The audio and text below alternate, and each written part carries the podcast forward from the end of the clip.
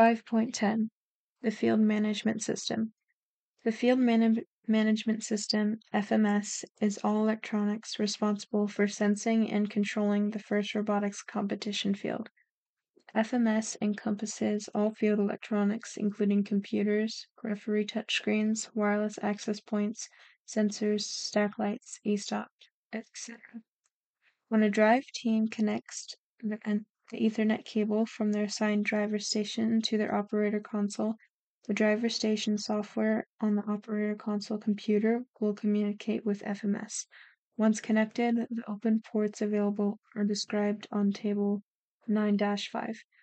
Note that robot code cannot be deployed while connected to the FMS. Additional information about the FMS may be found in the FMS white paper. The FMS alerts participants to milestones in the match using audio cues detailed on Table 5 3. Please note that audio cues are intended as courtesy to participants and not intended as official match markers.